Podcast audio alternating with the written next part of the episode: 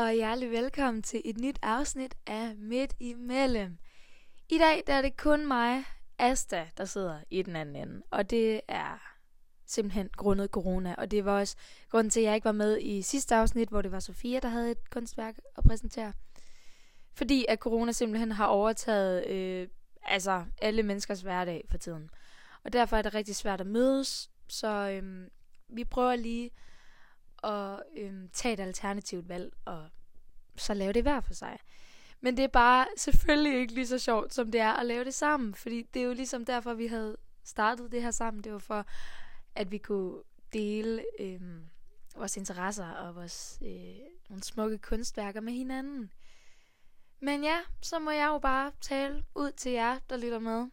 Og jeg håber, at øh, i vil lytte til enden. Jeg håber ikke, at det her det bliver for langt eller for kort, men lige tilpas. Øhm, og så kan det jo være, at jeg lige skulle øh, starte ud med at fortælle, hvad det er for et kunstværk, jeg har valgt. Jeg har valgt en film, som jeg har glædet mig så meget til at præsentere, fordi det er en af mine yndlingsfilm. Og filmen hedder Green Book, og den kan ses på øh, Netflix, hvis det lyster, efter man har lyttet til den her. Og den film er fantastisk. Altså, for det første, så har den et rigtig, rigtig stærkt budskab i forhold til raceadskillelse i øh, USA i start 60'erne. Også bare før, førhen. Øhm, men samtidig så handler den også om stærke venskaber. Og det er ligesom også lidt pointen med den her film. Det er at finde nogen i livet, du ligesom kan holde af og passe på. Og øhm, sidst, men ikke mindst, så har den et meget stærkt og musikalsk input, der ligesom gør filmen mere levende og, øhm, ja, og, og dragende på en eller anden måde. Og det er virkelig sådan en slags musik, der tiltaler mig. Det, uh, det er skide godt.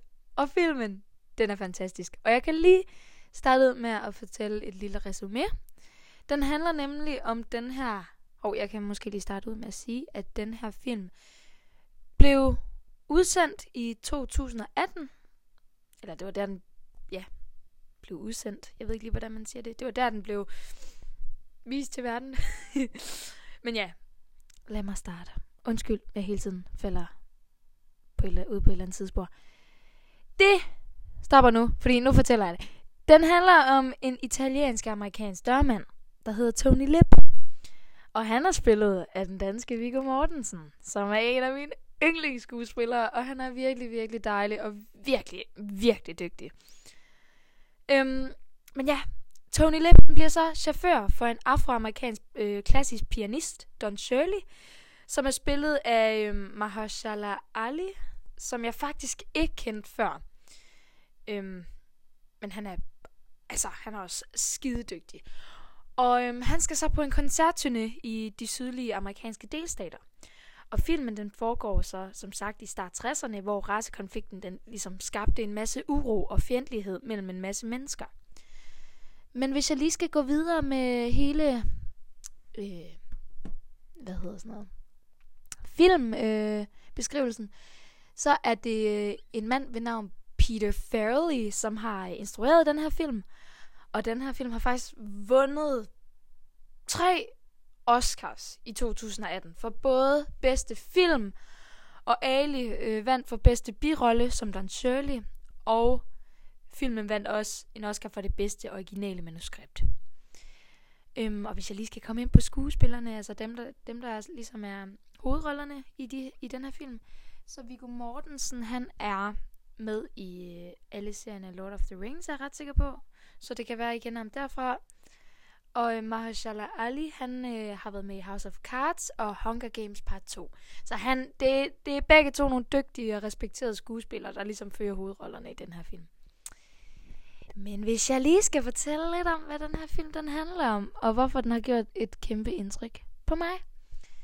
Den starter nemlig ud med, at øh, vi bliver præsenteret ind øh, på sådan en bar sådan spillested, der hedder Koba, hvor der er en koncert. Øh, og det er her Tony Lip han arbejder. Og der får vi ligesom et indtryk af, at Tony Lip han har en stor, øh, en stor appetit for livet. Han er meget rapkæftet, og så er han mega stadig. Øhm. Og med stor appetit, der mener jeg, at han spiser nærmest i hver scene, og han, ja, italiener.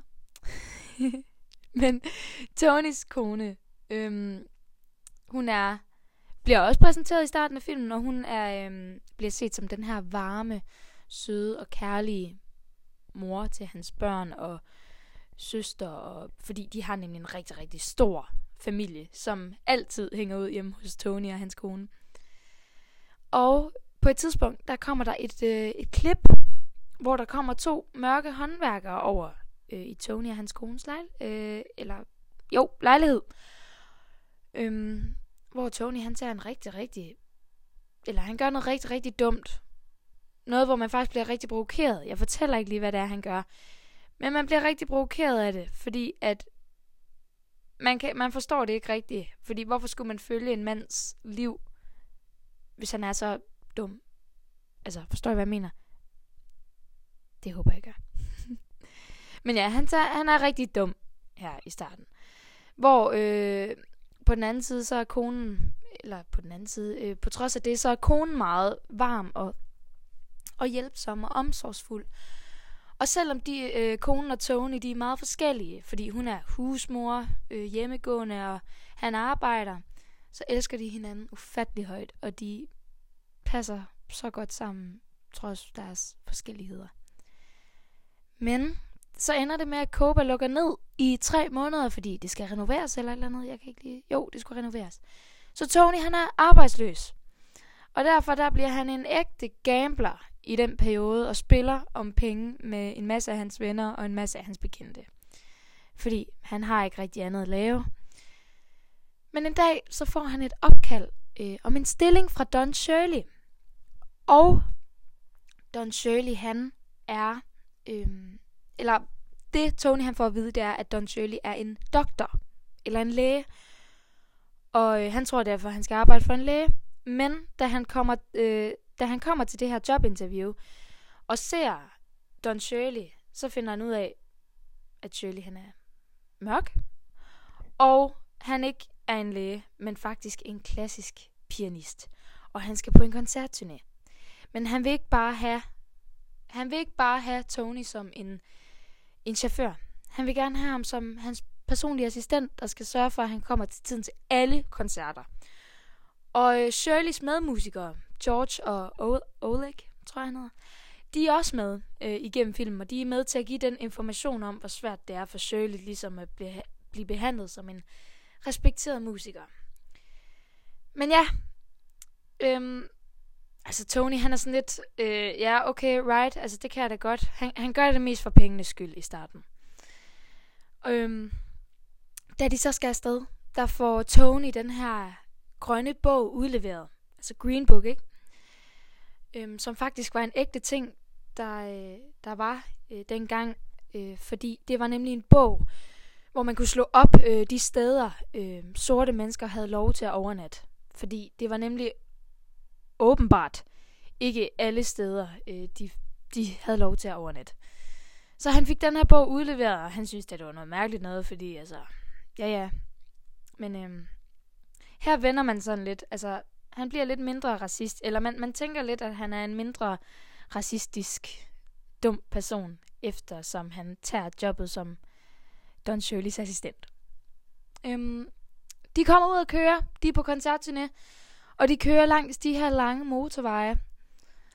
Og uenigheder opstår, og de, de kan slet ikke, altså, de kan slet ikke enes, altså, fordi Shirley, han er en meget, en meget fin og fornem mand. Han, han, kan bedre, han kan bedst lide at have hænderne samlet i skødet, hvor at øhm, Tony, han ligesom sidder og æder den her madpakke, og så kører han kun med, med en hånd på rettet, og, og det bliver Shirley, Shirley han, han kan ikke fordrage Tony i starten. Han synes, han er mærkelig. Men så får man også sådan lidt en, øh, en indsigt øh, af ham her Shirley, fordi at han er opvokset, han er nemlig blevet adopteret, var jeg ret sikker på, af nogle hvide øh, mennesker, og derfor opvokset i et hvidt miljø. Og derfor kunne han ikke rigtig identificere sig med de mørke menneskers øh, liv dengang. Han kunne ikke forstå, hvorfor at øh, men som så, nå nej, okay, der er jeg jo ikke kommet til endnu. Undskyld. Det kommer nu. Tony, han, øh, nej, undskyld, Shirley, musikeren. Han, øh, altså Tony finder ud af, at Shirley, han er en meget ensom sjæl. Fordi at øh, hver aften, der sidder han øh, på sit hotelværelse og drikker en flaske et eller andet. Jeg kan ikke lige huske, hvad det var. Det var det samme mærke hver aften i hvert fald. Og så sad han og drak alene, fordi han havde ikke lov til at være sammen med sine hvide medmusikere, fordi de var på et andet hotel. Eller et mere luksuriøst værelse. Så han var rigtig ensom, og det fandt Tony ligesom ud af. Men øh, så skal Shirley så optræde for et hvidt selskab øh, en aften. Og øh, Tony han står så på sidelinjen og observerer ligesom alle de toner, som Shirley han spiller. Og han bliver virkelig, altså man kan se hans øjne, han bliver helt, øh, helt forelsket i den her lyd. Han synes simpelthen, at Shirley er et geni. Og samtidig med det, så øh, udvikler de faktisk et bedre bånd, fordi at de skal jo være på en koncertturné sammen i, det nævnte jeg nok ikke, i to måneder øh, foregår den her koncertturné. Og øh, ikke nok med det, så har Tony jo som sagt en kone derhjemme, og hun skal jo skrives til, fordi at hun har bedt Tony om at skrive breve hjem, så hun kunne få lov til at savne ham lidt. Og øhm, Tony, han er ikke særlig god til at skrive. Han er ikke øh, særlig god til at formulere sig. Men Shirley, han øh, hjælper ham så med at formulere nogle smukke, smukke ord, og får, øhm, får dem sendt, sendt, sendt hjem til konen. Og hun bliver jo selvfølgelig altså, lykkelig. Hun er helt grad færdig, fordi åh, det er en smukke brev. Men det er jo Shirley, der har skrevet dem. Og der er også en masse humor indblandet i den her film. Øh, blandt andet The Fried Chicken Scene, skideskæg. Det er hvor, at øh, de kører i bilen, øh, og de øh, er langt ude på landet. Og så var de lige kommet forbi sådan en øh, Kentucky Fried Chicken øh, tangelange ting. Og øh, Shirley, han har aldrig nogensinde smagt det. Øh, og Tony, han er helt sådan, det skal du da smage, det, det, det er det bedste i verden og sådan noget. Og Shirley, han er bare disgust. Altså, han synes, det er klamt, men han spiser det så, og han kan faktisk godt lide det. Så øh, spørger han så, hvad, hvad skal jeg gøre med knoglerne? Så kaster han dem så, eller så kaster Tony knoglerne ud af vinduet. Det gør, så gør Shirley så det samme. Øhm, det bliver de så ved med, indtil at øh, Tony han kaster sin sodavands, øh, øh, sin sodavand ud af vinduet. Øh, sådan plastikgrus. Og så bliver Shirley bare sur og beder ham om at køre tilbage ind.